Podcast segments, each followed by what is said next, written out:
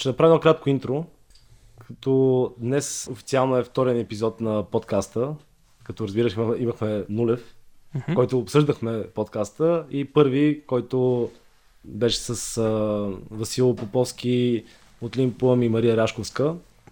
Гост ни е Иван Ванков. Здравейте! Който ми позната също сред комьюнитито като Гатака. Като интересно всъщност как да се обръщаме към теб. Иван, Ванка, както искаш. Добре. А откъде иде Гатака? Е, аз съм го казал много пъти от а, Гатанка. Като бях малък, много обичах гатанки и така един период от времето в живота ми беше в Кърджали, където българския не всеки го говори добре. От гатанка стана гатъка.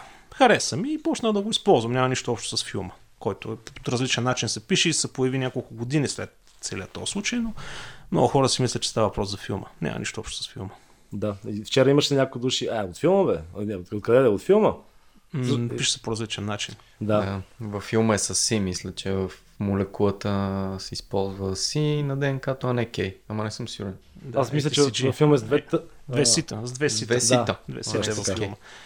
Но а. филма излезе няколко години след цялата тази история, така че от Гатънка идва.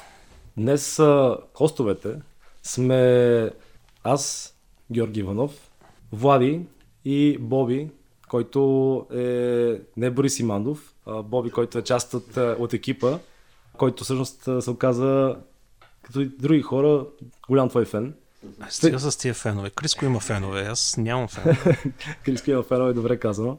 И все пак в нашата индустрия има твърде много култове и фенове. Не трябва. Трябва да има авторитети. Трябва да има хора, които са доказали, че могат и че на тях може да се разчита. Феновете за е такива едни пухкави звезди, които са известни с това, че са известни. В нашата индустрия и в точните науки трябват авторитети. Аз не съм авторитет. Не съм и звезда. И си скромен, което е интересно. Не, аз съм обективен. Борис Симандов и Росен Генчев, за съжаление, трябваше да пропуснат поради ангажименти днешния епизод, но мисля, че ще успеем да си завъртим пак интересен разговор. Може би като начало да кажеш, леко да, да се представиш. Да, малко бекграунд. Бекграунд. Ами, кратката версия.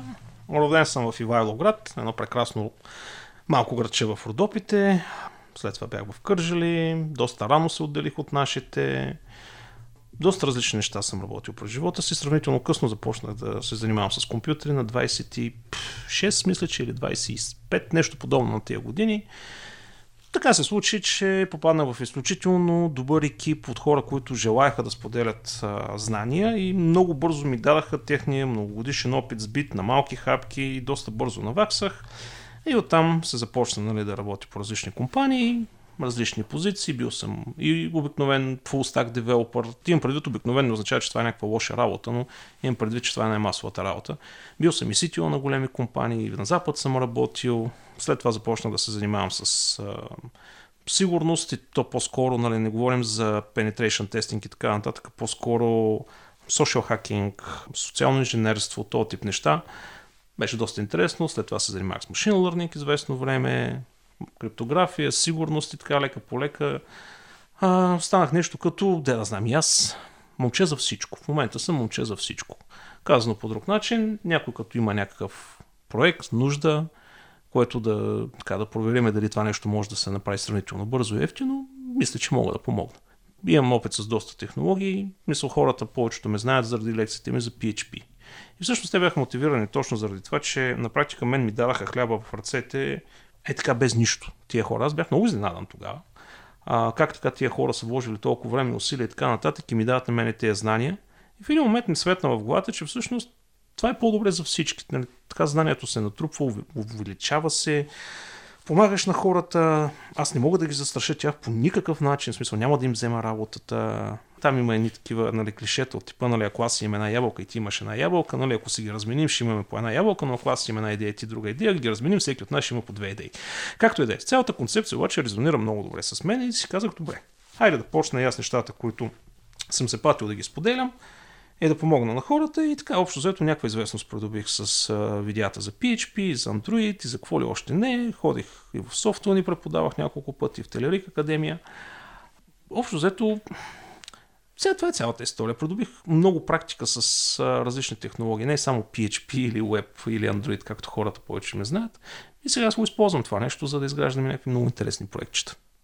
Някакви по-известни имена, за които си правил проект или които си работил като, като компания, ако разбира се може да го да кажеш. Еми, IBM. Примерно аз съм IBM шампион две години подред. А за незапознатите, това е, тази титла се дава на хора, които не работят в IBM за принос на технологии, които се разработват или поддържат от IBM. Само 500 човека в света държат тази титла и всяка година ти трябва да я защитаваш. Тоест, всяка година ти се бориш срещу абсолютно всички нови кандидати, плюс тези от предишната година, които трябва да пак да си защитят титлата. В смисъл добро признание. В България няма чак толкова голяма стоеност, но отварят доста вратички. Има доста компании, с които сме работили.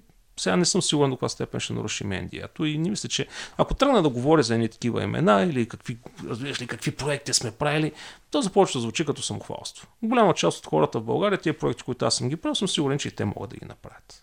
Просто те правят в момента други проекти. Така че не е от такава голямо значение. По-интересното е технологиите, които са използвани, не е фирмата, която е, го, е, го е правила. Мен това повече ми харесва. Каква е технология? Такъв е импакта.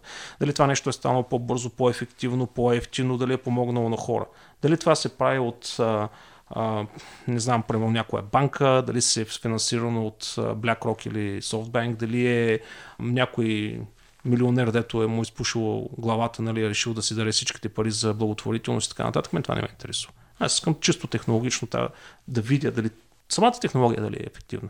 Дали може да се приложи, как може да се подобри. Така че, това е, което мога да кажа. Сърбивен директно да ти задам въпроса, като как говориш за технологии, за то най-популярният въпрос от анкетата. Кои са технологиите, които според теб всеки програмист с претенции, така да кажем. Много интересно е да зададем въпроса. Да, си, интересно е. Всеки да. програмист с претенции. Всеки програмист с претенции. Значи, виж, хубаво е да има претенции човек, лошото е когато претенциите не са покрити. Има едно нещо, което е под различните технологии. Това се нарича методология на програмиране. Това е нещо по-фундаментално. Ако човек научи методология на програмиране, той може да програмира на всеки един език в рамките на една седмица. Даже няма и седмица, в някои случаи дори в рамките на часове. Когато ти придобиеш този тип мислене, как да мислиш като, как да, как да се структурираш кода, програмата, процеса, флоу, целият пайплайн, Другото е само синтакс. Всички програмни езици работят по един и същи начин. Да, в един случай, нали, като видиш Node.js, като видиш, примерно, Clojure, няма голяма разлика. В смисъл не са много близко. Или Java, примерно. Но като се замислиш, те са и същи. Синтакс е различен. Когато искаш да напишеш едно хайко, може да го напишеш на български, може да го напишеш на японски. Това не променя стоеността на хайкото, променя изразното средство. Тук се случва същото нещо. Ти трябва да си научиш какво е хайко като дефиниция. След това мога да го напишеш и на таджикистански, ако искаш. Също нещо и тук. Но трябва да си научи методология на програмиране, трябва да се научат елементарни неща на софтуерна архитектура за всеки, който има претенции. Не говорим нали, големите, дълбоките детайли и всичките му принципи на софтуерната архитектура, но поне да си имаш халхабер малко от тия неща. Определено трябва да имаш добри познания по мрежи. Мисля, не да отидеш и да конфигурираш Cisco рутери, но поне да знаеш каква е разликата между TCP, UDP и разни такива други неща, защото всичките тези неща те са необходими. На практика ние винаги кой, ли прави, кой прави приложения, които нямат веб достъп, в смисъл мрежов достъп до момента. Аз не съм чул за такова нещо. Така че трябва да знаете как работят мрежите. Трябва да имаш горе-долу някаква елементарна представа за бази данни. Коя е разликата между релационна, документна, обектна, мрежова, а, графова, и всякакви такива неща. Пак казвам, не е необходимо в големите детайли, но трябва да знаеш принципите. След това, като се наложи да ползваш графова база данни, да знаеш какво е това нещо и какъв проблем решава. Примерно, решава проблема в търсене на графове, естествено. И така нататък. Това е. Другото е просто синтакс и някаква конкретика, която може да се научи в рамките на часове на дни. Това е човек с претенции, трябва да ги знае тези неща. Ако говоря прекалено дълго, плеснете ми по един шамар да спра, Напротив, че... абсолютно перфектно говориш. Добре, окей. Okay. Определено твоето мнение доста резонира с мене и, и моето мнение винаги е било, че човек трябва да се стреми да бъде генералист и може би да е леко еклектичен в а, опита си, за да може да се справя с всякакви нови проблеми. И то иновацията се случва, когато свързваш а, идеи от а, близки домени или от различни домени. Абсолютно съм съгласен. Ето, примерно в компанията, където работя в момента, нали, търсиме хора, т.е. в смисъл всички търсят хора. Ние търсим програмисти. Ние не търсиме Java, ние не търсим mm-hmm. .NET, ние не търсим еди какво си. Ние търсим програмист. Търсим... Как ти изглежда пазара в момента? Смисъл такъв, преди като че ли беше по-нормално човек да е генералист и някакси нямаш чак толкова програмни езици. Ако работиш, нали, ако правиш за веб, се ползва Java, ако правиш за десктоп, беше C++. И някакси хората учиха и по 2-3 езика и, и беше по-лесно. За... Говори за 2000-та горе-долу. Говоря някъде там, 2005-та, 2006-та. Да, горе-долу тогава. А реално технологиите се развиха, станаха, как да кажа, дигна се абстракцията на едно ниво нагоре, станаха по-лесни, по-достъпни, много библиотеки се появиха, много лесни езици се появиха. Това и Stack Overflow се появи. И Stack Overflow, определено. Значи, прави сметката, Stack Overflow е писан без да има Stack Overflow. Те да. са били много добри. Ами, както беше прекъста нали, тази закачка. Зависи от, от каква гледна точка искаш. Значи анализа ми, че за момента за пазара е, че ние прегряваме по отношение на цени и качество. Тук прегряваме от всякъде, даже наскоро говорих. Така, знае, една лекция за това говорихме и доста хейт отнесах заради нея, но който ме е разбрал, да ме е разбрал. Който се сърди, всеки има право да има грешно мнение, включително и аз. Но а, от тази гледна точка пазара в момента прегрява. От гледна точка на умения, пазара по естествен път се адаптира да може да взима повече хора с по-ниска квалификация. Това е изискване на пазара. Има огромно търсене. На практика няма нещо, няма бизнес, няма услуга, която да не е опитана да се вкара в веб по някакъв начин. Дори някаква малка баничарница или пицария, която има оборот, който да издържа едно 4 членно семейство, има някакво присъствие в веб под една или друга форма. Дори да нямат собствена платформа, те са наели някой, който да им държи да знам, социалните профили или някакви промоции и така нататък. И на практика огромна част от проектите, които идват на световно ниво по отношение на изискване за програмиране, не са високо, с висока сложност. Те могат да бъдат изпълнени от по-низко сега като кажа ниско квалифициран, това звучи малко грубо, но да кажем ари от джуниори могат да бъдат изпълнени. И тъй като има голямо търсене на джуниори, еми, има много джуниори на практика. И тъй като нали, това нещо все още е скъп труд, тия джуниори, голяма част от тях са привлечени заради това, че си мислят, че работата е лесна и парите са хубави. Да, парите са хубави, ама работа не е лесна, ако искаш да станеш добър. И така нататък, и така нататък. Така че това е моят анализ на пазара в момента и то доста, доста е комплексно и зависи от коя гледна точка ще гледаш. Но а, ще има промени. Лека по лека започнаха да се случват промените. Скоро ще има други промени, които ще станат, за съжаление. Как, за какъв тип промени визираш? И аз говоря за конференцията на DFBG, която нали, преди, пуснаха, публикуваха преди няколко дни, но да обобща с няколко думи. Ставаме прекалено скъпи. Цена качество не сме конкурентно способни. Средната цена е между 35 и 50 долара на час за аутсорсинга. В България, като, в смисъл като си хванеш разходи и приходи, ние вече не сме конкурентно способни на тези цени. Да, има компании в България, които работят и за 100 долара на час, но те не са от джуниори. Те са по-висок профил. Те работят малко по-специализирани неща. Има такива, които работят за тия пари със сигурност. Но говорим за масови аутсорс, говорим за средната стоеност. Окей, е 30-50 долара. И ти като фаниш колко ти е струва програмиста с 2-3-5 хиляди лева заплата, колко ти струва офиса, колко ти струват абсолютно всички други неща, защото тези хора трябва да имат project manager или team лидер или така нататък около тях. И в един момент излиза една такава сметка, че ако ти тръгнеш да дигаш заплатите, ти трябва да дигнеш и цените на час. Обаче ти ако дигнеш цените на час над 35, 40, 50 долара, еми той бизнеса няма да дойде пред теб, защото за тия пари има на други места, където ще предоставят същото качество. И всъщност ставаш неконкурентно способен. И това, което се случва е, че започват да се появяват нови пазари. Африка е доста добро развитие. Значи в Аржентина, ако се изиграят правилно картите, там ще бъде нещо, което на практика ще вземе 100% от американския аутсорс. Мисля, от американските компании аутсорса. Най-малкото, където те са в една и съща часова зона. А, но ако се изиграят правилно картите. Така че а, има, има много места, които се, се появяват нови, които ще ни изместят, говорим за аутсорс. Ще ни изместят, ако ние не вземем мерки. А защото ние сме скъпи. Тук в България започна да се появява силна средна класа. На мястото, където се появи средна класа, обикновено, как да кажа, нископлатеният труд не съществува. Дори и Китай получи средна класа вече и Китай започна да изнася в Африка. Тяхният труд се изнася в Африка, аутсорсват. И това е причината, между другото, в Африка да има мир и спокойствие, защото те като изнесат в Африка, бутат правителствата да, да няма войни, да няма разправи, нали, защото все пак трябва да има работи бизнеса. А пък това нали, до себе си води, че имаш някаква, а, някаква стабилност, започва изграждане на училища, планиране и така нататък. След известни няколко години се появяват хора, които могат да вършат малко по-високо квалифицирана работа за ниски пари, защото голяма част от хората там нали, са бедни и колелото се завърта. И така се въртят нещата. Така че, ние ако не вземем правилните мерки, като пазар в България, ние ще пострадаме от това нещо. Защото ние станахме скъпи. Ако прехвърлиш цена на живот на един програмист в България и един програмист в Лондон или в Германия, в някои случаи, може би, стандартът е на живот в България е по-висок, отколкото на германец или на англичанин. Много хора са го казвали това нещо. Колко са наймете в Лондон, Нали? А, Точно така, да. И не само това. Съм е... доста приятели, които живеят там и да. реално живота като стандарт, който живеят там, няма нищо общо с да. Този, който може да водиш в София с uh, тройно по-ниска заплата. Да. А, ако говорим нали, за Пловдив, където е още по-ефтино или за... Както и много компании почнаха да отварят офиси в още по-малки градове, Къзанлък, примерно. Е така нататък, там с 1000 лева на месец доста спокойно можеш да си изкараш. Нали, в София няма как да стане с 1000 лева на месец, особено ако си на найем. Аз предложих в тази лекция няколко варианта за решение на този проблем. Един е да се почнем да се насочваме към продуктово ориентираните компании да станем продуктово ориентирани. Проблема на това нещо е, че нямаме тия големи финанси, които подпомагат този процес. За да станеш продуктово базиран, трябват огромни финансови инжекции, които няма откъде да дойдат. Държавата ги няма тия пари, да се намерят инвеститори. Вие може би да мога да коментирате по-добре, защото сте по-запознати от мен по отношение на кой мога да направи така финансова инжекция от няколко милиарда, но не звучи реалистично.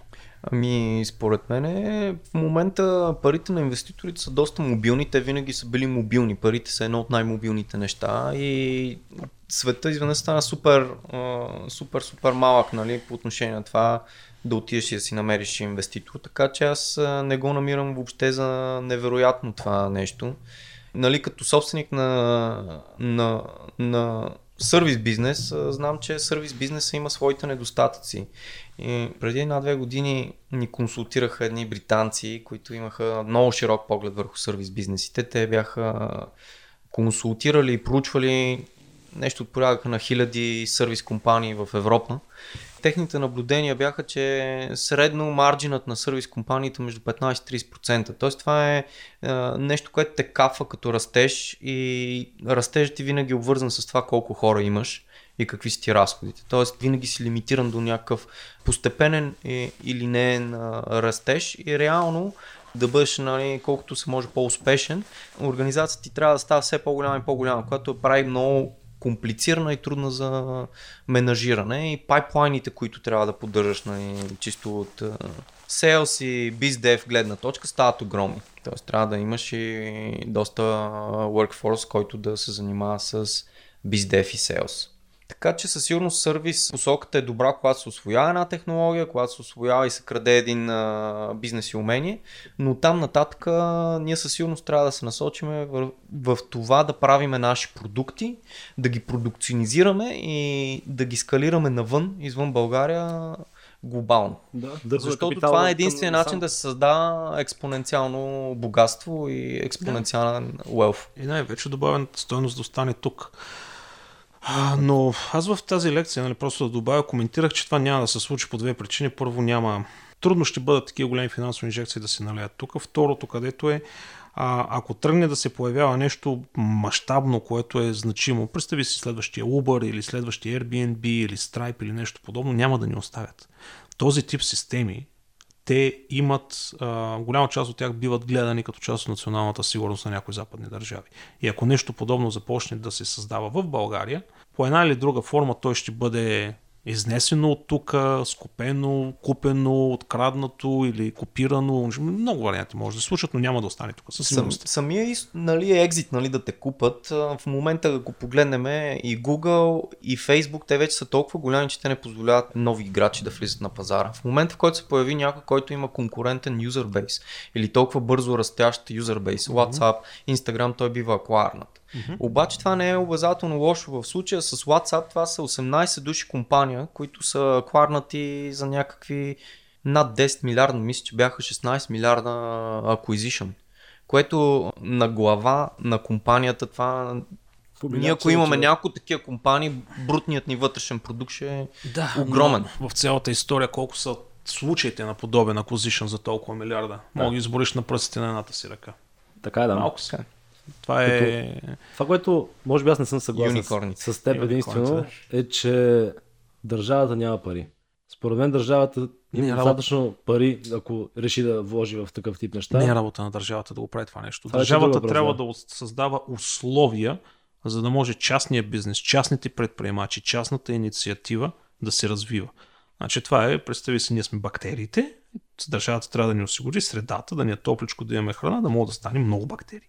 Това трябва да направи държавата. И държавата не трябва да ни се меси. Ако държавата почне да ни се меси директно, нищо няма да стане. Просто няма да стане. Показва много пъти е доказано и историята го познава, това няма да се случи. Така че държавата, което трябва да направи, аз го казах пак. Съжалявам, че отново реферирам тази лекция, но много нещата, които говорим тук, ги говоря в по-големи детайли там, но това, което трябва да направи държавата е първо да намали, да не пипа данъците. В никакъв случай не трябва да пипа данъците. Второто, което трябва да направи е да намали времето, през което ние трябва да се занимаваме с държавата, като служители, работодатели, предприемачи и така нататък. Третото, което трябва да направи е да върне кръжоците обратно в училищата. За да може Точно да започне профилиране на децата още от по-ранна възраст. И под профилиране имам предвид деца буквално на 3, на 4, на 5 години. Ти можеш вече да видиш те към къде имат проявен интерес или талант. Нали, аз тук не говоря да ги почнеш от детската градина, но още от, да кажем, втори, трети, четвърти клас, може да започнеш да ги, да ги профилираш. Ти имаш желание и умение за спорт, давай нататък. Ти имаш желание за, точни науки, давай нататък. Причината за това нещо е, че голяма част от родителите не, нямат възможност да го правят а, или не знаят, че това нещо трябва да се прави.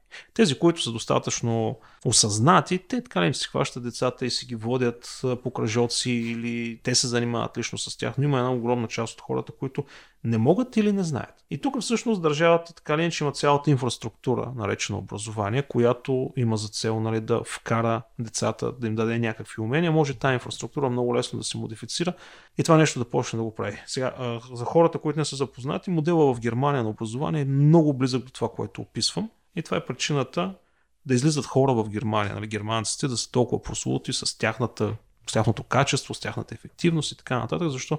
защото те още от доста малки те са придобили умения, които след това им помагат. Докато тук голяма част от родителите какво правят? Фърли му телефона, 3-4 часа това дете на телефона, нали, микродопаминови инжекции в главата и така нататък. И какво очакваш да стане от него в последствие? Един консуматор. Един консуматор не може да произведе нищо. Той може да консумира. Той не може да направи нищо. Той не може да гради. Хубавото е, че не може и да руши, нали, съзнателно. Но става един консуматор. Така че това е което трябва да направи държавата. Росен специално ме помоли да те разпитам повече за кръжоците, защото и неговото мнение е точно такова. И всъщност каза, че благодарение на тези кръжоци най-интересните неща, всъщност най-фундаментите ги е разбрал. За хората, които не помнят тези времена, можеш ли да разкажеш малко за тези кръжоци и всъщност какво им беше специалното и какво представляваха тези кръжоци? Първо, нямаше нищо специално в тези кръжоци. Кръжоците са допълнително, допълнителни часове. Нали? По едно време ги наричаха СИП, свободно избираем предмет. Но идеята е, че това нещо в повечето случаи не ти влиза в оценка или така нататък. То става в училище, свършва ти последния час и ти отиваш. Т.е. няма нужда да се разкарваш за дръствания, чуди се и така нататък. И там са много малки групи от хора, профилирани по интерес. И то по интерес на детето. Нали, в някои случаи по интерес на родителите, но в повечето случаи по интерес на детето. Точни науки, спорт, изкуство и след това започват точно на тези деца, преподаватели, които знаят как да преподават на деца, да им дават точно тези фундаментални знания и да им дават обаче малко повече знания, от което, от което принципно биха получили на тази възраст. В смисъл нещо като за напреднали бяха тези кръжоци. И те бяха два или три пъти седмично по един час, т.е. родителите вместо да го вземат примерно в 5 или 6 от училище, го взимат 6 или 7. Ефектът обаче е фундаментален. Много, в смисъл, много, т.е. не фундаментален, извиняйте, е драматичен, защото това дете, понеже имам дете на 3 години и го виждам как подценяваме ги децата хора. Наистина, аз го подценявам. Той е на 3 години, като го видя как възприема, как реагира, как мисли, как учи, как помни. Не, че детето ми е някакъв мега гений. Не, го виждаме с другите деца, нали, които са на неговата възраст. Тия деца това нещо много лесно го възприемат, много по-лесно го възприемат от нас. Много по-лесно го учат, много по-лесно правят анал, аналогии. Ще дам един такъв пример. Те, те, те, те на практика получават, те, те придобиват и практика. Аз го дадах, няколко пъти го давам този пример. Бяха потопили един кораб, мисля, че до Шабла, където деца на 12, 13 или 14 години с дълбоко водолазна екипировка се гмуркат в този кораб на, мисля, че на 20 метра дълбочина, мисля, че беше или 15. това за хората, които не се занимават с гмуркане, 15-20 метра си е доста сериозна дълбочина. Там ти трябва там ти трябват бутилките, там светлината е много по-тънка, особено като влезеш в кораб или в нещо подобно, нали, има толкова много начини да умреш. Нали, кораба е обезопасен и така нататък, но все пак тези деца на 14 години влизат и те плуват и знаят и се учат и разбират и те като станат на 18-20, когато са готови вече да отидат на пазара, на труда, те знаят за какво става въпрос. Или друг, от, от друга гледна точка. Това е, Кобрата го каза това нещо. Как в едно интервю беше, не знам къде беше, но той каза, еми, баща е нахвана, нали, и почна да води на различни места, нали, и като влезнах, нали, в боксовата зала и нещо в мене штракна, нали, и си казах, това е. И е, къде го? Претендент за световната титла. Един от най-успешните боксери на България. Що? Защото е почнал като дете. Колко от хората, които като ги фаниш, са успели такива, са започнали като деца? По-голямата част. Нямам някаква точната статистика, но някой, ако има тия данни да изкара една статистика, съм сигурен, че сигурно ще 80-90% от тези, дето сега ги наричаме гении.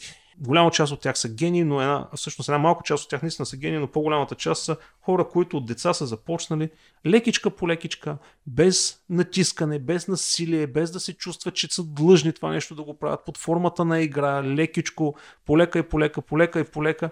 Представете си, те деца, децата карат от колко? От 7 години до 18 години. Това са 11 години. Значи за 11 години ти на практика можеш да придобиеш същата, за 11 години в училище с кръжоци, ти можеш да придобиш огромно количество информация. Представете си 11 години вие работите някъде. Ще имате ли практика? Ще имате ли умения, които сте научили? Ще имате. Това беше цялата идея на тези кръжоци. Не е толкова скъпо по отношение на инвестиция от държавата, ефекта обаче е много, много сериозен. И пак казвам, най-важното нещо, което ще реши този проблем е да позволи на хората, които не знаят или не могат да получат достъп до, до, до този ресурс за децата. Има много такива теории за неразкритите таланти, нали? че примерно еди кое си дете в Африка, кой знае, може да стане някакъв невероятен пианист, но той никога не. Вероятността да види пиано е много ниска. Горе-долу се случва същото нещо. И пак казвам, тук профилирането става спрямо интереса на детето. И да, няколко пъти се случва децата да се сменят интерес. Нали? Ще започне спорт, след това може да отиде математика, няма нищо лошо в това. Оставете го. Оставете детето да експериментира докато учи да намери неговото нещо. В момента, в който човек намери неговото нещо, не може да го спрете. Просто не може да го спрете. Ще обърне света, но той ще се занимава с това нещо. Виждал съм го и съм говорил с много хора. Това е. Не може да го спреш. Така че идеята на тези кръжоци е да помогнат на детето да намери тяхното нещо и като го намери, да има правилната среда, в която да започне да расте. Теодоси, между другото, много хубави неща, много правилни неща говори, силно го препоръчвам всичките негови лекции, които той ги води. Слушайте ги, особено ако сте родители. Кой Теодоси? Физиката, съжалявам, че забравих фамилията му, изкочи ми от, от главата. Той преподава на деца и mm-hmm. повечето златни металисти по математика mm-hmm. са негови, негови ученици. Е, изключително интелигентен човек, видял, преживял и много, много. Той е, ако говорим за гурута, е той е гуру за мен. Да, може би това е някакъв компети феч, който имаме все още в България, те специализирани училища, като СМГ, НПМГ, всичките ПМГ-та в провинцията и т.н. Те бълват наистина много подготвени хора още в детски години. Да. Един пример е предишното CTO в Enhansive Митко. Аз го сега е CEO. Сега, а, сега е CEO. А, честито. значи той, когато кандидатстваше при нас на работа в а, обекто, беше на 17 годишна възраст. И когато го наехме, аз нали, нямах представа колко е напред с материала, му давахме един проект и буквално не ми се налагаше да го оверсивам никога. Нито веднъж не ми се налага да го оверсивам, той си движеше клиентската комуникация и проекта от край до край. Което, нали, такъв кампети феч имаме в тези училища. в кажа, НПМГ човек там на седмица учихме по 20 часа математика което не ти трябват никакви а, допълнителни уроци и т.н. Просто влиш на кандидат студентски изпити изриваш задачите. Като отворихме темата с, Enhensive, много интересна история. Всъщност Митко запознах, аз бяха ми препоръчали да се видя с него за фидбек да ни дадат на каква, на каква платформа да го пишем. И той беше в офиса на обекто, ние сме в седната стая с Start Smart, но no brainer, нали, видяхме се, разбрахме се с него и докато си говорихме, в, мисля, че в момента бяхме седнали, буквално 20-30 минути ми трябваше разговор и вече бях почнал да мисля, окей, това момче не просто знае на какво трябва да напишем нещата, той е феноменален за кофаундър. И вече бях по втората половина на разговора си мисли как всъщност да му го кажа и дали да изчакам или какво да бъде. И просто на края на среща бяха бе човек. Супер искрен и просто му казах. Викам, точно такъв човек търсим, ако ти е интересно. Присъедини се. Той прие след това, няколко дни по-късно прие. Пълно като попълвахме формата в Eleven, като кандидатствахме. Имаше един въпрос, от колко време се познавате. И другия въпрос беше а, нали, за годините. Кой на колко години. И викам, окей, ние се познаваме от а, един месец и половина. И той е на 19. И тогава вече беше голям на 19. И това тук сме тотален фейл просто. Само, само като вие отговорите на въпросите няма да ни приемат. И ние обаче хакнахме там процеса. Едното беше нали, през самата форма, нея попълвахме си, направихме CV на Enhensive и пратихме директно на имейлите. Това беше едната част на историята, но втората част беше, си казах, добре бе, той ще пичва идеята. И най-интересно беше, че аз никога не го бях виждал как пичва, но самият начин по който говореше с мен, беше ясно, че той човек това, ще го, това, го, това го, тази игра е превъртял. И отиде, и пична, и взехме инвестицията, 19 годишния пич. И помня как преди това, като се, като се подготвяхме за самия пич, се чухме с Иво Василев от Reloyalty, искахме фидбек да вземем. Той каза, бе, той тогава беше entrepreneur in residence в Launch Hub. Вика, е, тук съм в Launch Hub офиса, направо тук, ако ви е удобно. И, идваме. И влизаме вътре, и точно те вече беше към 6 часа вечерта, след обяд, вече бяха тръгнали да си ходят. И Тодор Брашков тогава помня, че излезе. А, кой е това, нали? Те Стан му казва, е, това са ни от Енхенсив, но интересна идеята, искаш да чуеш. И Тодор беше точно с една цигара, беше подготвил да изпуши на балкона и да си тръгва. Вика ми, ако мога да ме пишне на балкона, да. И Митко беше, мога бе. И двете излезе на балкона и му пишна идеята. И тогава помня как тогава те даже бяха такива, леко се погледаха и бяха Абе, имаме в момента възможност два дни преди Selection Day всъщност да, да ги вземем тези пичове и то тези пичове Мико конкретно според мен направи голямото впечатление. Не го направиха, въобще не, не, не, не нарушиха това, този Gentleman's Agreement с Eleven, което чест им прави, но ги видях, че си замислиха. След, после вече всъщност първият човек, който присъединихме към, към екипа, като, вече като част от екипа програмист, беше Виктор, който от Монтана и те се познават с Митко от Олимпиадите. И Виктор на 17 години идва в екипа. Те двамата направиха почти цялата платформа. Първите години и половина те заедно с още много момче Марин, който помагаше също, пак от Олимпиадите се познаваха, като Виктор после като задълбах в повече в защо всъщност е станал такъв, се оказа, че като е бил още като малък, 5-6 годишен и разглобил първия транзистор в тях, както кажеш ти, той си е направил всъщност кръжок вътрешен в къщи и си е направил количка дистанционно управление. След това да трети клас му подаряват компютър, още трети клас прави първата си програма. Сега този човек на CV ще изглежда още ученик, не джуниор, преди джуниор. Обаче всъщност в действителност направиха уникален софтуер. И двамата, така че желязо да се кове, докато е гореща, нали, въобще... Да, определено има има голям смисъл в това нещо. Ако се направи по правилния начин, разбира се, не може да обучиш всичките хора. Някои хора просто не желаят или не намират то, е, това е. нещо. То си, то си трябва да имаш тая искрата в себе си. Да. И, и двамата я имат. Кръжоците са мястото, където може тази искричка да бъде подпалена. В голяма степен родителите не могат. Голяма част от родителите не могат. Дори хора, които си мислят, че знаят и могат, се самозаблуждават. Хубаво е да има различни варианти. Така че, мисля, че темата е, тази тема е достатъчно чоплихме. Да, да ви има някой въпрос от комьюнитито. Значи, живота след PHP. Е, живота, аз мисля, че за това говорих. PHP беше просто начин да въведа хората в програмирането. А, в смисъл, да, аз работих много активно на PHP, понякога и сега го използвам, но пак казвам, PHP, JavaScript, whatever, няма значение. Трябва да знаете как се програмира, не на какво да програмирате. Интересен е четвъртия въпрос, да. който се е прокраднал, който ще смени рязко тематиката. И то е какъв смяташ е происходът на човека? Дарвин? Дарвин. Virtual Reality или нещо друго? Дарвин. Дарвин. Да, абсолютно. Значи, когато изключиш невъзможните неща, дори и най-невероятното е, е решението. По този случай имам вид за, за собствениците на кучета. Две кучета си говорят и едното куче на другото. Абе, знаеш че ние кучетата произхождаме от вълците? И те, е, супер, супер, а нашите стопани от маймуна. Боже, какъв срам. да, така е. Не, не. В смисъл, наистина, като изключиш невъзможните неща, най-малко вероятното ти остава а, решение. Така че твърд, твърд превърженик на еволюцията е на Дарвин. И, и земята е кръгла. Да. Също- Тук, тук също- също аз бих Да. се съгласил. Да. Също така, жените стават за програмисти. Да. И, и този ми да го, да го Да, разбием. и то момент така да го разгадаем. Значи пак да го кажа ясно, защото не знам откъде идва това нещо. От много хора го чух. Моето лично мнение е, че между жени и мъже в програмирането разлика няма. Има разлика между индивидите. Има мъже, които за нищо не стават, има и жени, които за нищо не стават. И обратното. Така че аз съм си... Да. Тя нататък имаше един, който е Само, за... извинявай, преди да минем нататък, защото мен този въпрос ми е много интересен с происхода. Да. Аз също по-скоро бия към Дарвин. Нали, там на Елон Мъск, всякакви там теории, нали, хора нали, нови, които се прокрадват. А, има някакъв смисъл, но по-скоро голямия процент определено ми спада към Дарвин. Аз съм учил, завършил съм геология, там сме учили въобще и Дарвинова теория, въобще еволюция на човека.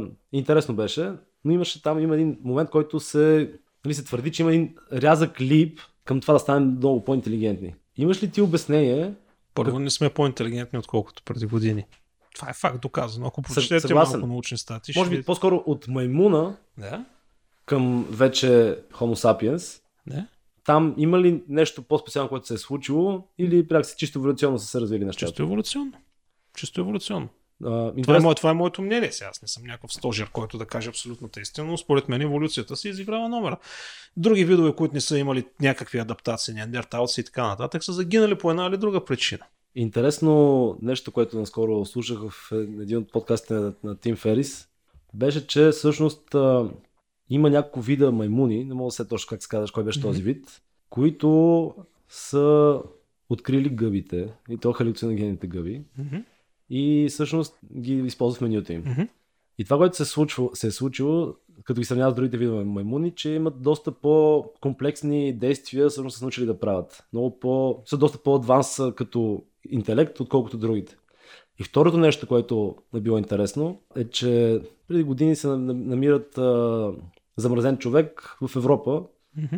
пак точната локация ми бяга, като, като го вадят, над 4-5 хиляди години преди Христа е бил като а, възраст и вътре има, намират едно като кобурче, вързано към, към кръста му, в което, което има един специален вид гъба, Мгм. която тлее много бавно. И всъщност те са използвали тази гъба, вътре има огън, и да пренасят през много големи разстояния, през много тежки и силни нали, студени температури. Са използвали тази гъба до така степен са били адванс в гъбите и в познаването на, на този тип а, растение, че дори това нещо са, са го били открили.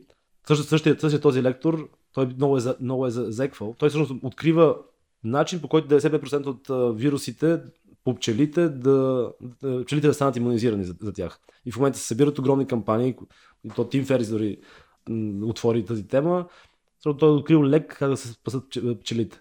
И този човек до 16-17 годишна възраст зеква. Ама зеква така, че 2-3 минути не мога да каже 4 думи. Това, което е станало, че любовта му към гъбите, тогава той после продължава учи в университет, такъв тип неща.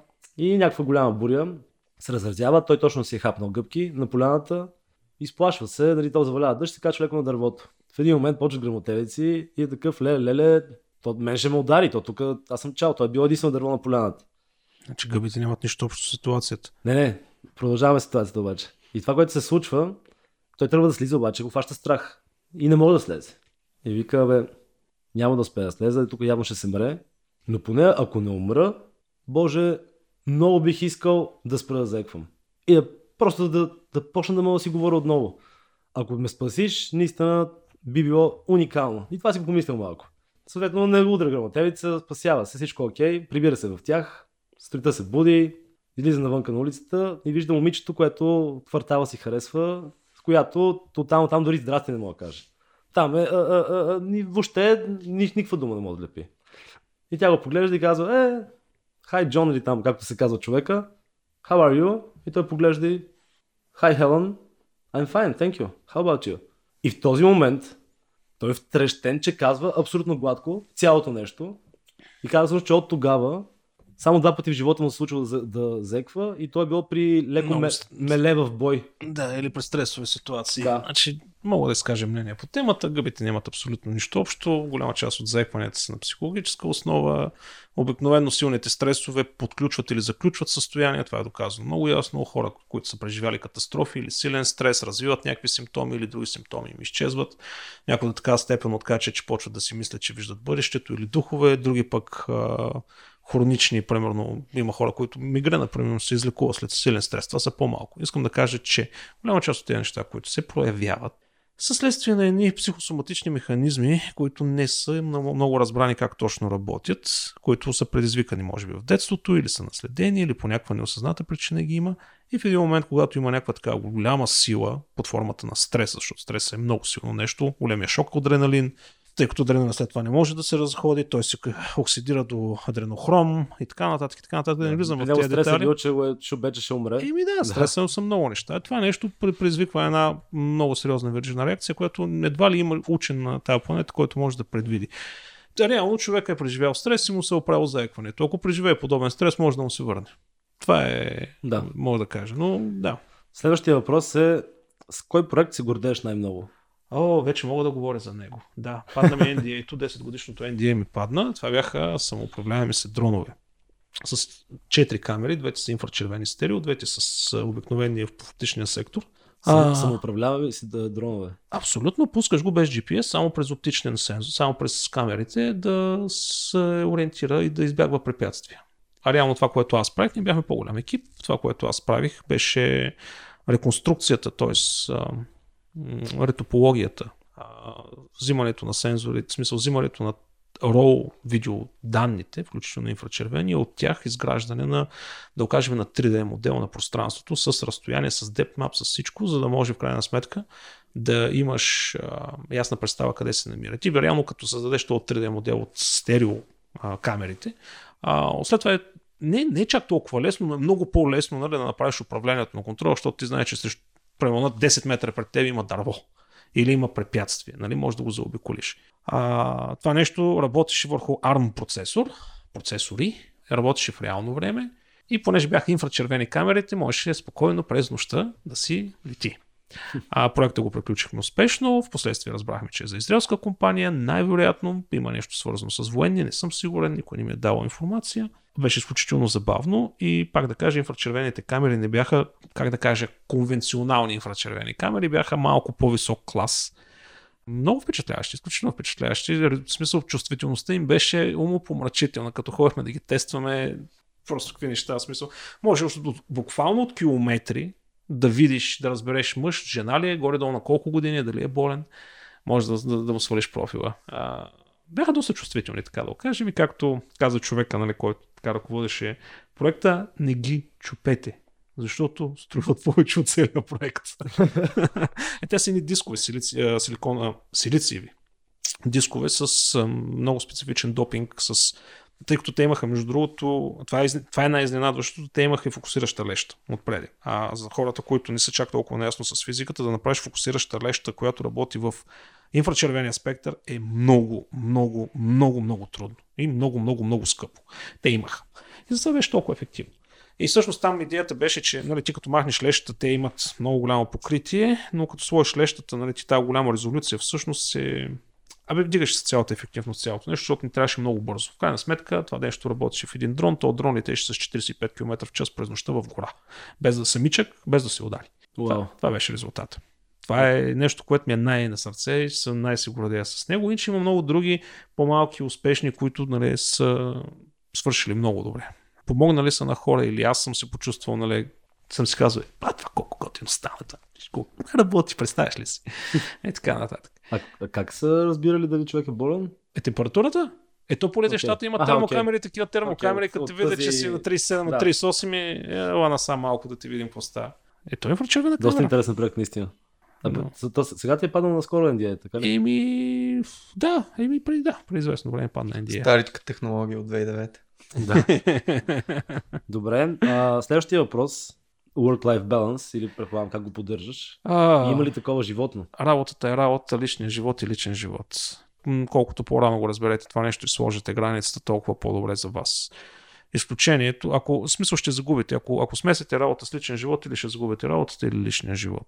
Така че при мен конкретно аз много се старая да си тръгна от офиса в работното време, в което сме се разбрали да си тръгвам и да отида в работното време. И освен ако няма пожар или нали, нещо подобно, нали, да не се занимавам с работа.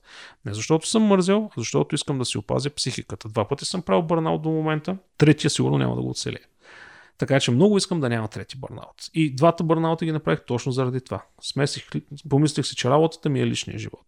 Защото ми беше интересно, защото исках да се науча, защото исках да се докажа, защото исках да се начеше егото, защото исках да... И аз не знам какво исках. Пари исках, какво ли не исках. И никакво причини. Всички причини, които може да си измислите, въжаха и за мен. Пари, его, слава, каквото и да е било, желание, интерес. Ето къде се докарах? До никъде. Така че сега в момента, като го има този режим, пак мога да си уча, пак мога да се занимавам, но пък си имам и личен живот. Е, а, така. Като, а като почивка, освен а, сутрин, реално работното време, примерно събота, неделя, колко време ами, аз съм, женен, почивка? аз съм женен с дете. Значи, аз съм женен с 3 годишно дете, почивка при мен няма. В смисъл няма как това нещо да се случи. Окей, okay, може почивка от работа, нека така го кажем. Не, почивката от работа е в момента, в който излезеш от офиса и затвориш вратата, работата приключва. Да, може да си изкоментираш с някой и така нататък, но правиш си анализ на какво си направил през деня и евентуално какво ще правиш на следващия ден. Не мислиш за конкретни неща, които ще направиш. По-скоро правиш си някакъв малък ретроспектив, какво е било. И до тук ти свършва работата за деня. И отиваш да се занимаваш с други неща. Задължително трябва да имаш нещо, което е абсолютно противоположно от това, което правиш от работата ти, за да можеш да си починиш. Ако можеш да свириш някакъв музикален инструмент, прекрасно. Ако обичаш да ходиш на фитнес, отивай на фитнес. Ако, не знам, хобито ти е да, не знам, да, да, да бродираш, бродирай. Просто трябва да има нещо, което е много различно от работата, за да може в крайна сметка да, да, да, да изключиш четенето на книги също става. Примерно, нека, аз съм голям, много обичам да чета фентази. За мен това е изключително ценно време да седна, примерно, и да прочета фентази. Първо е хартияна книга. Нарочно си купувам на хартияна книга, въпреки че и Kindle и така нататък. Усещането, чувството е съвсем различно. Сяда си четеш и съвсем тотално се изключваш психиката. Йога, медитация, спорт, няма значение. Трябва да се прави нещо различно. Това е work-life баланс. Труден е. Труден е, защото всеки дърпа. Малкия ми иска внимание, разбирам го. Колегите също работим като екип, не мога нали, егоистично да си кажа е, аз си тръгвам, спасяйте се. Така че, все пак, с компромис тук, компромис там, баланс трябва да се намери. Но като казвам, нали, като затвориш вратата, работа свършва, наистина не го разбирайте буквално това нещо, моля ви. Работите в екип, вие бутате други хора, вас ви бутат, бъдете толерантни. Като трябва да си помогне на колеги, ще останете, ще им помогнете, ще си нарушите малко личния живот за известно време и след това ще се продължите. Дръжте се с хората както те искат да се държат с вас. Като имат нужда от помощ, помогнете, защото и вие ще имате нужда от помощ. По повод а, хобитата ли, които казали, че е важно да, да свичнем а, рязко от това, което се занимаваме с нещо много различно, дори ако щеш да бродираш, да съдиш се тя, какво ти е да било. Mm-hmm. Боби, може би даже ти... Да, да, ние си говорихме с тебе за това вчера точно. Аз точно бях на тази лекция, за която си говорихме за, на HackConf, където ти разказа за хобитата, които един девелопър трябва да има и по-скоро не трябва, но е хубаво да, да прави нещо с ръцете си. Mm-hmm. И това нещо беше направило доста силно впечатление. В действителност, наистина хората, които правят нещо странично с ръцете си, което буквално могат да, да, да видят продукта на своя, на своя труд и на това, което правят, нали, могат да го видят директно пред очите си, връзката между ръка и мозък. Mm-hmm. Това нещо в действителност мисля, че е може би рецептата на всеки, т.е. За, за всеки, който иска да прави нещо като странично занимание. Да, абсолютно. А, ти имаш ли нещо подобно, което правиш като странично занимание?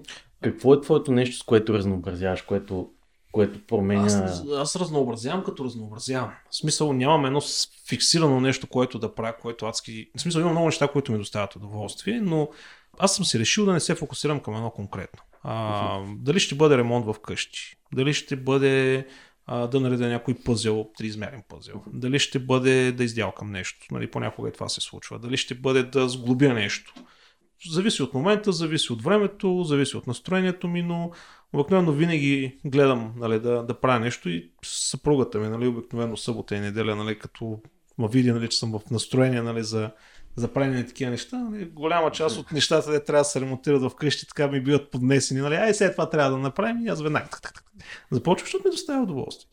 Искаме се да имам свободното време да повече да ги правя тези неща, но все пак имам си нормална работа.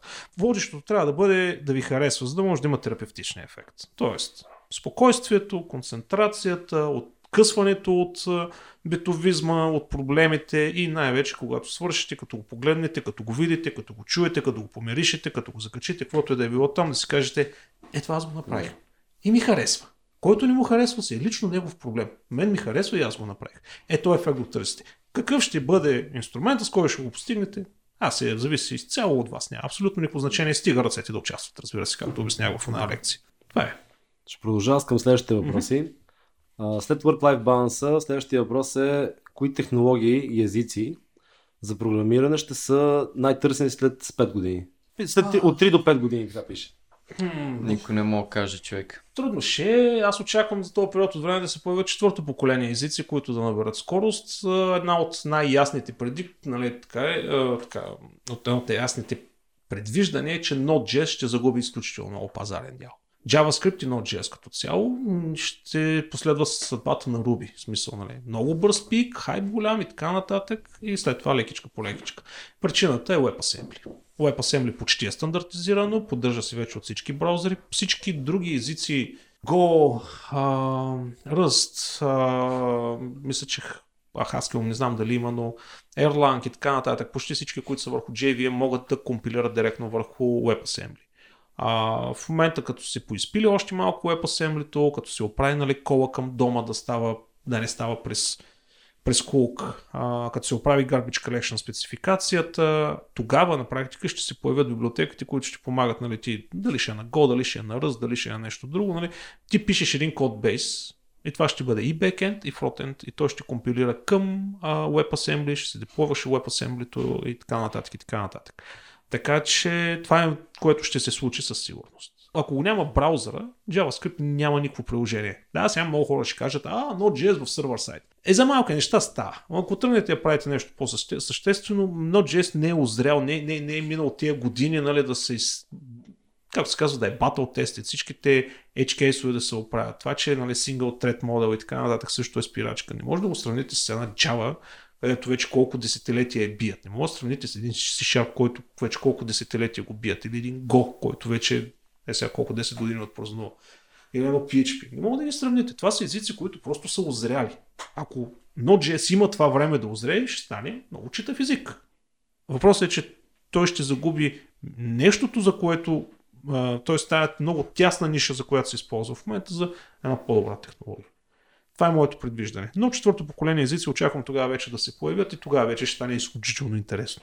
А какво разбираш под четвърто поколение езици? О, това си е цял подкаст, ама Дай ще го обясня за няколко минутки. Аз не знам как сме с времето, дали не прекаляваме с времето, но... Добре, а, ще бъде първо поколение езици бяха машинен код и асембли.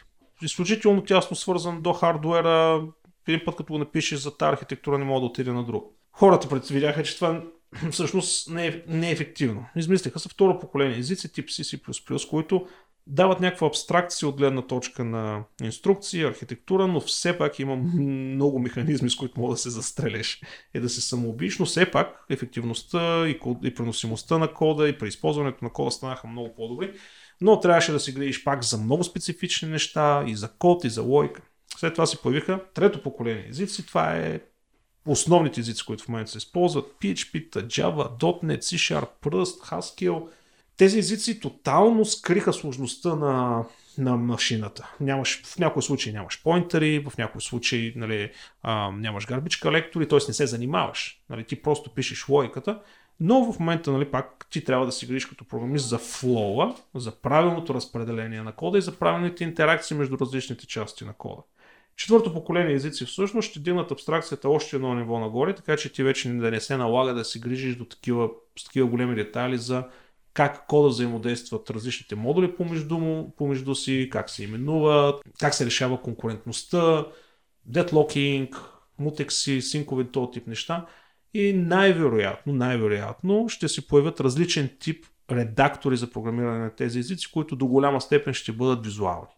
И най-вероятно на една, на една статия в The Atlantic The Coming Software Apocalypse. Не. Те разглеждат а, това как нараства, нали, по-скоро намалява качеството на това, което правим и mm-hmm. комплексността на нещата, които правим. Дадат няколко примери, кодбейза на софтуера на Toyota, на колата. Там oh, са едни 17 милиона реда код, които трудно могат да се изтестват всичките и се случват много често в реал-тайм системите се случват. Не мога да, в една интерактивна система basically не мога да предвидиш всичките ситуации. Mm-hmm. Освен ако не използваш някаква предварително избрана методология, като например тези, с които се разработват софтуерите за самолетите и които спазват нали, по-формални такива методологии, където се тества самата софтуерна архитектура преди да се пише код. Ти мислиш ли, че сме на... стигнали момент, в който да има някаква сериозна софтуерна катастрофа? Нали? Вече има нали, разни аутиджи, които засягат така цивилното население, като например в Сиатъл имало аутич на 911 6 часа случвало се цели финансови фондове, многомилиарни, да се срутят заради кофти алгоритъм. Самия въпрос, нали, катастрофа, не ми звучи много добре, защото това аз го разбирам, изведнъж всичко да се срине, нали, никой да не знае защо. Това са падане на отделни системи. Който е запознат с теория на системите, знае, че вероятността за срив на една система е пропорционален на нейната сложност. Ти сам го каза, много по-комплексни системи започнахме да правиме, така че вероятността дори малка да бъде, в смисъл 0,001% да бъде, колкото е по-сложна системата, тази вероятност ще се случи в един момент. Не мисля, че има такъв проблем. Затова, виж, когато много пъти като се събираме, да кажем, с хора, които наистина са се доказали в света, като архитекти или дизайнери на системи и така нататък, примерно от IBM или така нататък, сме си говорили, всички са на, на това мнение. На нас ни е ясно, че ние не можем да направим системата да не спре. Няма такъв вариант. Хардвер ще се повреди, софтуер, космически лъчи, някакъв плъх може да се появи буквално, нали, и така нататък, си възможни неща. Това, което ние правим, за да направим една система е, ние да, ще намалим вероятността да се стрине, но в момента, в който се стрине, да имаме ясната процедура за бързо излизане от нея с най-малко щити. Основните усилия в софтуерната архитектура на този тип комплексни системи са насочени не към превенция на срива, а към много бързото излизане от този срив, като в огромна част от случаите хората дори не забелязват, че има срив. И това е начинът по който дистрибутирания софтуер се прави и така нататък и така нататък. Това е, така че не очаквам да има някаква катастрофа, защото проблемите са идентифицирани преди десетилетия, даже ако не и повече. Ясно е как могат да бъдат решени. Въпросът е, че софтуера наистина се сменя много бързо. Ти правиш нали, резилиенсито на тази система по един кой си начин, но паралелно ти започваш да променеш системата, която трябва да бъде пазена от това резилиенс и така че ти трябва да модифицираш и резилиенсото.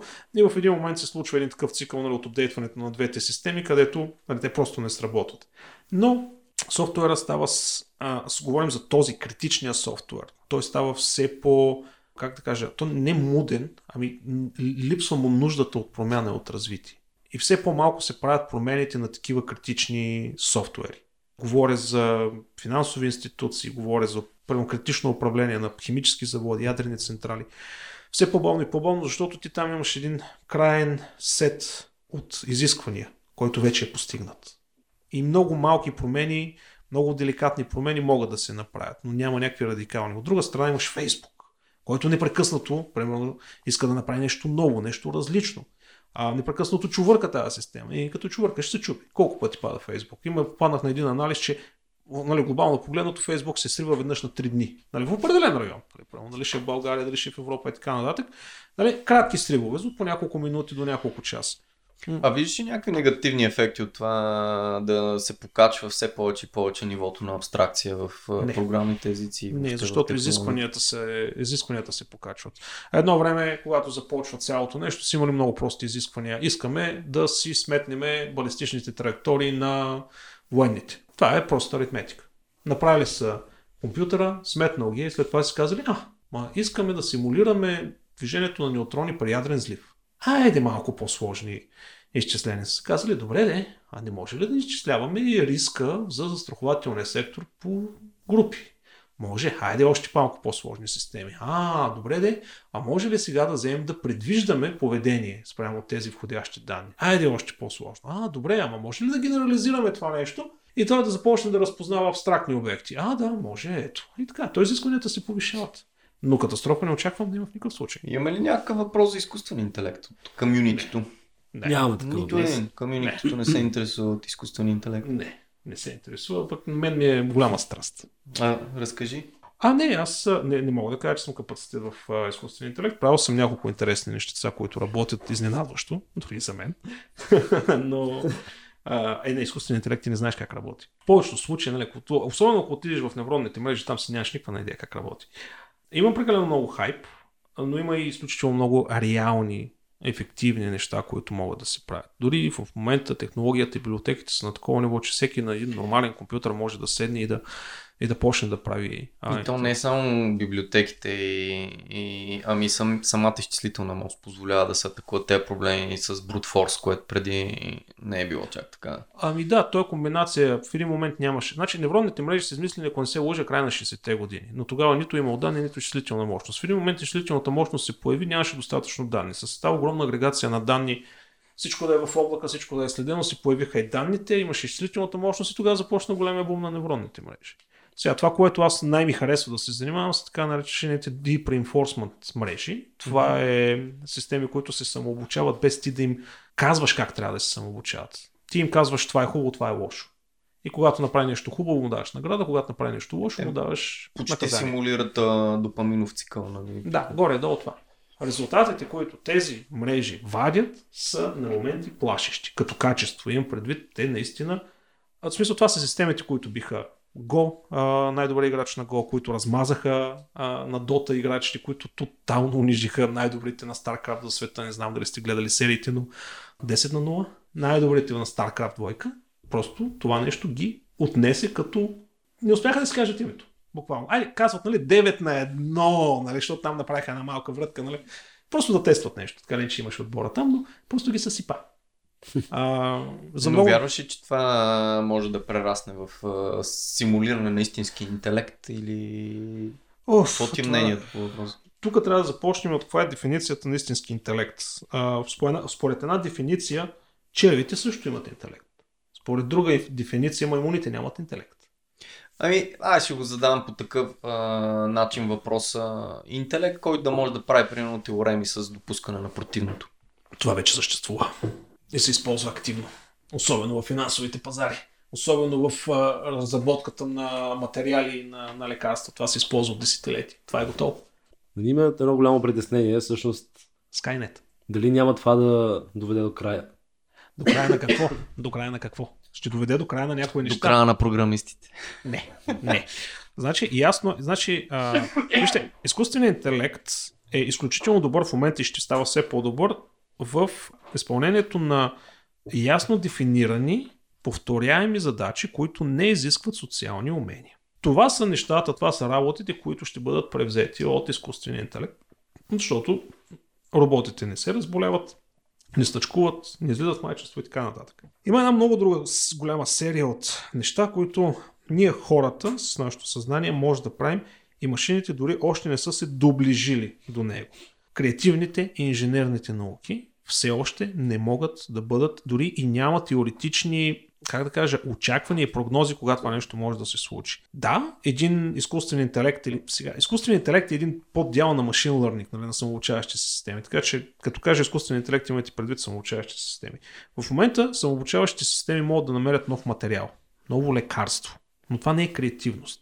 Това е а, това е да, force с възможността нали, да, да, да, да има един огромен поглед над милиарди и милиарди точки данни нали, и да направи изводи спрямо тях. Нали, от тази гледна точка машините ни бият от, откакто е измислен лъка всъщност, машините са по-силни от хората.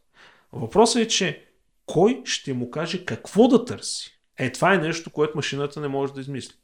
Имаше няколко опита, където те използваха самообучаващи се системи да създават самообучаващи се системи. Google го правиха това нещо. И наистина на пръв поглед нещата изглеждаха много впечатляващи. Ти правиш невронна мрежа, която чистата е работа е да направи по-добра невронна мрежа или по-добра топология нали, на невронните мрежи за точно определен проблем. И наистина даваха изключително добри резултати. Обаче в един момент има един много рязък таван. Те могат да направят тази невронна мрежа само за този специфичен проблем. Те не могат да я генерализират. Тоест, ако ти кажеш, искам невронна мрежа, която разпознава глас и разпознава снимки, спира. Ако кажеш, искам да разпознава глас или да разпознава снимки, ще направи много добра невронна мрежа. Но ако комбинираш два домейна, които нямат много общо, нямат допирни точки, край не може да реши този проблем. И за да бъде решен този проблем, трябва някакъв гениален алгоритъм, който нали, да намери следващото ниво на абстракция на данните. Това нещо машината за момента се смята, че не може да го открие. Трябва човек да го открие. И да, може би в един момент, след години, десетилетия, може би столетия, ще има изчислителната мощност, ще има това ниво на абстракция, където ще бъде неразличим компютър от човек, но аз все пак си мисля, че тогава креативността няма да може да бъде симулирана. Защото креативността не е ти да вземеш серия от произволни действия, за да произведеш някакъв продукт. Креативността е да вземеш точно определени полупроизволни неща и да направиш нещо, което има по-голяма стоеност от сумата на съставните му части. Машините това не могат да го направят, защото те ще разчитат на полупроизволни, как, почти на произволни избори, но те няма да могат да, няма да могат да достигнат до това. А, колко хора се опитват нали, да, да композират музика с изкуствен интелект. Дори сега наскоро имаше, а, взели всичките песни от Евровизия и ги пуснали през една машина да направи текста и да направи мелодията. Значи песента Песента е... Значи, звучи като песен, наистина, спор няма. И звучи като песен на Евровизия. Тоест, пълен буклук. Съжалявам, че го казвам, но това е факт. Но виждаш, че това не е песен, което... Има нещо вътре, което ти показва, че това е... не е нещо не е наред, че това не е, не е, не е истинско. Това е изкуствено, това е фалшиво, това е синтезирано. Не, не говоря за качество на музика или на инструмента. Просто като, като композиция, като ноти, като аранжимент и така нататък има нещо, което ти показва, че не е окей. Okay. Също е с картините. Виждаш картина, която е правена от изкуствения интелект, казваш, това нищо не е ред, това не е правено от човек. Или това е правено от психически болен човек. е, да. Така че е, е много интересно. Това, това между другото, ще, това е нещо, което е много интересно и е много перспективно. Сега за хора, които искат да влизат в това поле, силно ви го препоръчвам. Това нещо е перспективно, ще бъде десетилетия напред перспективно, ако искате да градите кариера там. Ще имате хубави пари и ако това ви допада, ще взимате хубави пари за нещо, което ви допада. Така, че... И може би по-важното в момента вече е много достъпно, докато преди беше нали, много академик дриван и достъпно за магистри и докторанти, сега вече това е достъпно и за хора, които имат едно добро, едни добри математически основи. Даже, да... даже в момента даже не ти трябват математически даже основи. Това, даже и това, да. Като фаниш Тензоров е. двойката, примерно, Съгласен. всичко ти е направено. Просто трябва да знаеш концепцията отзад, нали, какво е backpropagation и така нататък, да. и така нататък. И елементарна статистика. So да знаеш какво е normal distribution и, и random distribution и така нататък. Продължавам аз към, mm-hmm. към другите въпроси, mm-hmm. като преди това един мой. Uh-huh. Има ли някакъв въпрос за квантум компютинг? Има ще, ще, ще стигнем и до него. Им, аз имах възможността да, го, да ги видя на IBM квантовите компютри. Супер, те са пуснали един публичен клауд, между другото, с 5 mm-hmm. кюбита, който е абсолютно достъпен и имат много хубави примери. Да. Въпросът всъщност е, бихте ли заложили на изучаване на програмни езици а, за квантови компютри? Ако да, защо? Да, определено. Значи, първо, програмните езици... Впечатлен. Можеш да кажеш колко човек са гласували за този въпрос? Четири. значи отиваме към края на въпросите. Не, не, той е обаче, аз избързах. Има, mm-hmm. има още 7-8 въпроса. Добре. А, сега, първо, за хората, които не са запознати, а, да разбиеме този мит, че квантовите компютри са по-бързи от а, класическите компютри. Не, не са. Те са по-бързи в един много, много специфичен проблем или серия от проблеми. А, не може да играете Counter-Strike на тях, колкото и да са бързи. Не може да си, буквално не може да си архивирате. Деца вика един WinZip не може да пуснете на тях. Но пък, а, примерно за сортиране, за, т.е. За, за търсене в несортиран а, стринг, огромен, могат да го правят с невероятна скорост, невероятна бързина. Генериране на случайни числа, което също е много важен проблем, а, го правят с огромни неща. В смисъл, обикновено търсене в такива големи спейсове, квантовите компютри са много добри. Програмните езици за програмиране на квантови компютри са абсолютно същите програмни езици, които използваме в момента. А, основно Python. Защото всеки един квантов компютър се управлява от класически компютър. Значи може да мислите за него като квантовия компютър, като, някакъв, като някаква платка от страни, която седи. Вие с конвенционални езици нали, просто програмирате тази платка, нали, къв ход да й дадете и просто да прочетете изхода. Сега, в този случай нали, тази платка е няколко тона, харчи няколко стотин вата, т.е. не, 20 на киловата бяха, без кулинга и заема нали, няколко етажа и така нататък. Конвенционалните езици са тези, които се използват. Това, което нали, трябва да знаете, ако искате да програмирате на тях, е да, да знаете какво е, какво са, какви са различните гейтове. Защото в квантовата физика нали, нямате if, else, while, true, break и така нататък. Там имате и квантови а, гейтове, а, няколко гейта, които като ги наредите по правилния начин, а, получавате резултата. Надявате се, че получавате резултата, който очаквате. М. Така че това е нещото, което трябва да научат хората. Как тези гейтове се използват и какъв резултат могат да дадат. И другото, което е квантовите компютри, те са, не са детерминистични. Те са пробабилистични. Тоест, когато пуснете един път вашето изчисление, вие ще получите един резултат. Но той е процент. Значи между, нали, между 0 и 100%. Някакъв отговор ще, ще ви даде. Или между 0 и 1, някакъв флоут. Така че обикновено се пуска няколко десетки или няколко стотин пъти този проблем и взимате средната стоеност. И тогава казвате, аха, значи средната стоеност е 89%, значи най-вероятно това ми е отговор. Значи това най-вероятно отговор е, е true. И обикновено изхода, който вадят е бинарен, но нали, това това тук, нали, хората, които разбират, наистина не ме критикувайте, просто се опитвам да, да дам материала малко по-лесен на, за хората, които не са запознати. Така че използвате обикновено Python, даже може между другото да симулирате квантов компютър на вашия личен компютър. Има и Microsoft, и IBM, и още няколко други компании имат SDK, имат симулатори на квантови компютри. Те имат и публичен клауд, който между другото е free for use. И... Да, но аз препоръчвам да се ползва симулатор. Публичният клауд е 5, мисля, че сега пуснаха 12 кюбитов също почти нищо не мога да направите с 5 кюбита. По-добре си свалете симулатора и ако имате достатъчно RAM, ще може да симулирате. Като симулатора всъщност единственото, което му трябва е RAM. Всеки а, кюбит, който слагате, ви увеличава два пъти изискването на RAM. Тоест, ако пуснете 32 кюбита, ще ви трябват около 4 гигабайта RAM. И това е малко сметка без кръшмар, но да кажем с 8 гигабайта ще се оправите. Обаче, ако тези 32 кюбита ги направите на 33, вече ще ви трябва 16 гигабайта RAM. Ако ги направите 34, ще ви трябва 32 гигабайта RAM. И така нататък, и така нататък. В смисъл с нормална десктоп машина спокойно може да работите с 30 на кюбита без никакви проблеми. 30 на, да, така, с 30 на кюбита би трябвало да може да работите с 16 гигабайта RAM без проблеми. Така че ще е много по-лесно и много по-бързо. И резултатите са същите, между другото. Симулаторите дават същите резултати, както истинските.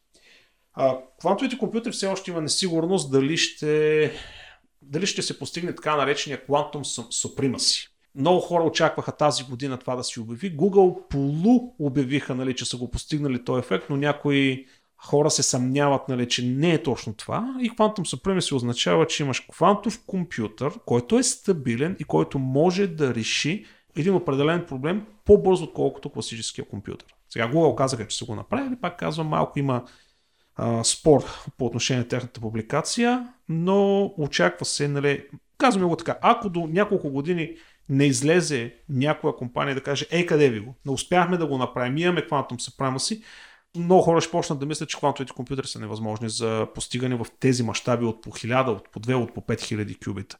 И тогава нали, целият ресърч се дръпне назад. Сега в момента хайпа е много голям, защото ако успее, който успее нали, да, да го направи, да направи този пробив, ще изкара много пари. Защото, примерно, симулиране на материали, т.е. откриване на нови материали, на нови лекарства ще стане безумно по-бързо с квантовите компютри. Но пък има и академици, които казват, че колкото повече кюбитове, кюбитове слагаш, толкова по-голям става шума в системата и в един момент има една точка, над която вече шума става толкова голям, че ти не можеш да, да изкараш никаква полезна информация.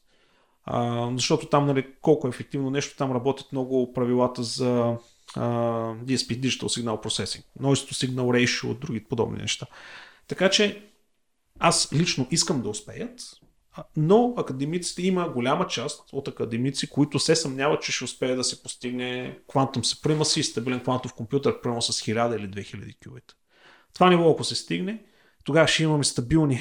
Тогава могат да се направят redundant, redundant схеми, в смисъл нещо като, като райт от квантови битове, така че един ако фелни или ако се разкачи, другия да вземе мястото му, затова са необходими няколко хиляди кюбита. А, но аз мисля, че ще стане. Мисля, че ще стане. Обикновено, когато теоретичните физици са казвали, че нещо го има или нещо ще стане, може да минат и десетилетия, но това нещо се доказва. Айнштайн, Хикс и така нататък. И така нататък. Примери колкото искате в историята. Продължавам следващия въпрос от комьюнитито. Добре. Колко рано трябва децата да започнат да учат програмиране? Те не трябва да учат програмиране, те трябва да се учат да мислят, да анализират информация и да взимат решения спрямо на личната им информация, да могат да мислят стъпка напред. Това трябва всяко дете да почне да се учи на, тези, на този тип неща и в последствие, ако все пак иска да става програмист, според мен е добре да се започне вече трети-четвърти клас, когато е. Тогава да започне. А, когато са придобили така увереност, че могат да боравят с елементарна математика, събиране, изваждане, включително на негативни числа. В този период вече може лека по лека да започнат да се въвеждат в програмирането. Така че мисля, че това е горе толкова. Трети, четвърти клас, мисля, че тогава вече са се ориентирали. Но преди това, децата трябва да се учат да мислят, възприемат информация и анализират информация и да взимат решения. Това е нещо, което трябва да се прави. А как най-ефективно според теб О, се научава това? Аз не съм човека, който може да говори. Поканете някой човек, който се занимава с детска психология, може да ви даде много по-добри съвети, но всичко трябва да бъде представено под игра да му се обяснява и най-вече трябва да им се обяснява. Аз съм забелязал, сега, нали, аз имам едно дете, то не е критерий, но нали, като гледам и други деца, а, забелязвам, че децата, когато им се обясняват, те слушат и разбират. В смисъл, когато седнеш и като на голям човек му обясниш, виж сега, това стана така, защото това, това и това. Ако беше направо така, ще да стане това, това и това. Първоначално е малко трудно. Изглежда, в смисъл детето, поне моето, реагира така, сякаш не ме слуша и сякаш не разбира. И след 3-4 дена от нищото ми изтърсва някакво логическо заключение, пряко свързано с това, което съм му казал преди време и си кажеш, а, значи той може да изглежда нали, така нали, да в момента, но нещо е останало в главата. Може да по-късно се е сетил. И сега конкретни примери не мога да дам в момента. Мога да кажа какво правя нали, с моето дете, но не мисля, че това е аз, аз не съм компетентен в това отношение. И това е цяла наука. Хората го учат това нещо с години. Оставям отговор на този въпрос на човек, който знае какво говори. Това, че нали, това тук да не стане малко като вица с моето магаре е болно, твоето беше болно, какво му даваше? Ни шадър. Он е му дал ни шадър и магарето умря. Отишъл и му казва, бе, аз давах ни шадъра на моето магаре и, и умря. Другия пише му казва, ми и моето умря.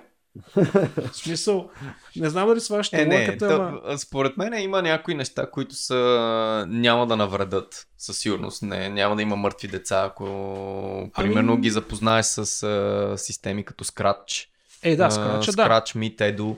Абсолютно безплатна система, графичен език за програмиране. Аз наскоро запознах Криси с тази система. Просто аз поиграх малко с нея и си казах, а това ще е забавно. Криси дъщеря ми, тя mm-hmm. е почти на 10, четвърти клас. И дори беше, мисля, миналия уикенд беше това нещо. И дай да пробваме.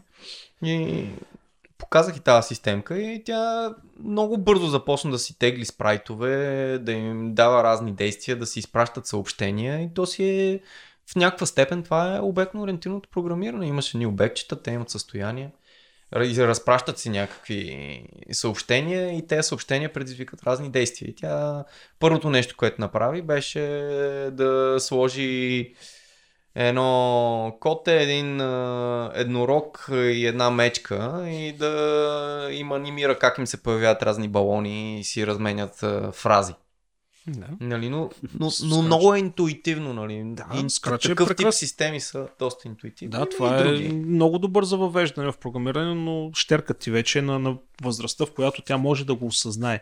В смисъл, ако го сложиш примерно на едно дете в първи да, клас, аз не съм пробвал, да... аз никога не съм имал нали, такива амбиции, беше просто разтъках го и на мен ми се стори, а това сигурно ще е забавно. Я да, да. го тестваме вместо някоя игра. Да, но... И го давах да го, да го разцъква на нея. Определено за дете бих препоръчал Scratch, отколкото Python.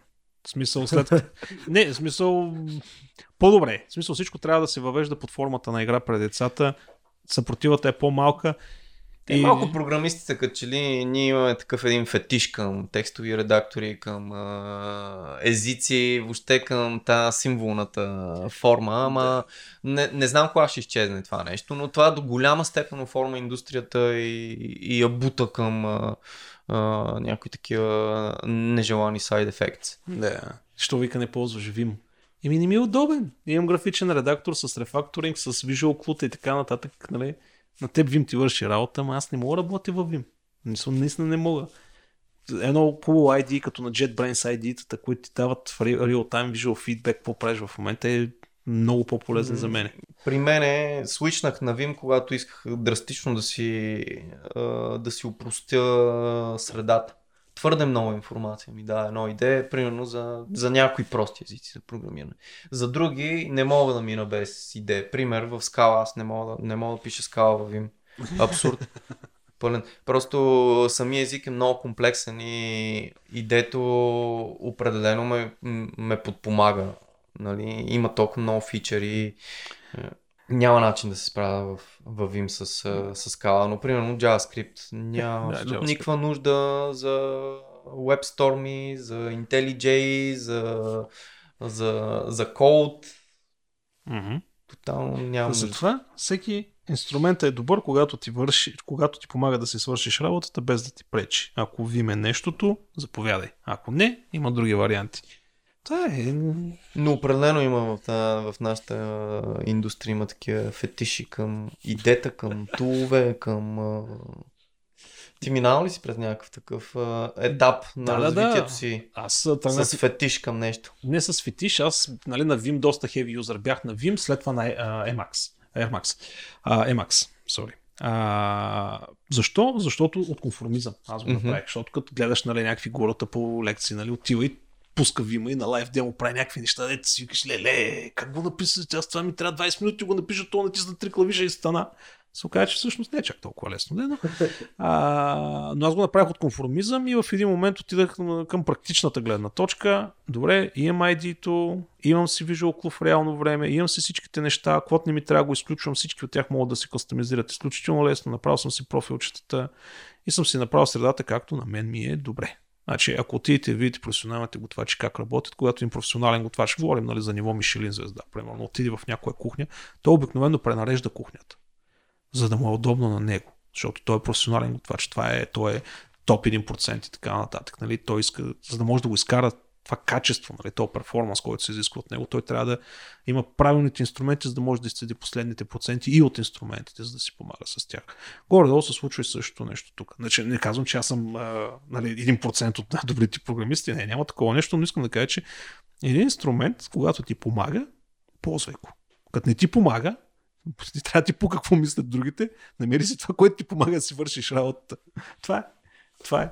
Тук решихме да прекъснем епизода, понеже стана прекалено дълъг. Обаче, това не спря да продължим да записваме, така че очаквайте втората част от разговора с Иван Ванков следващата седмица.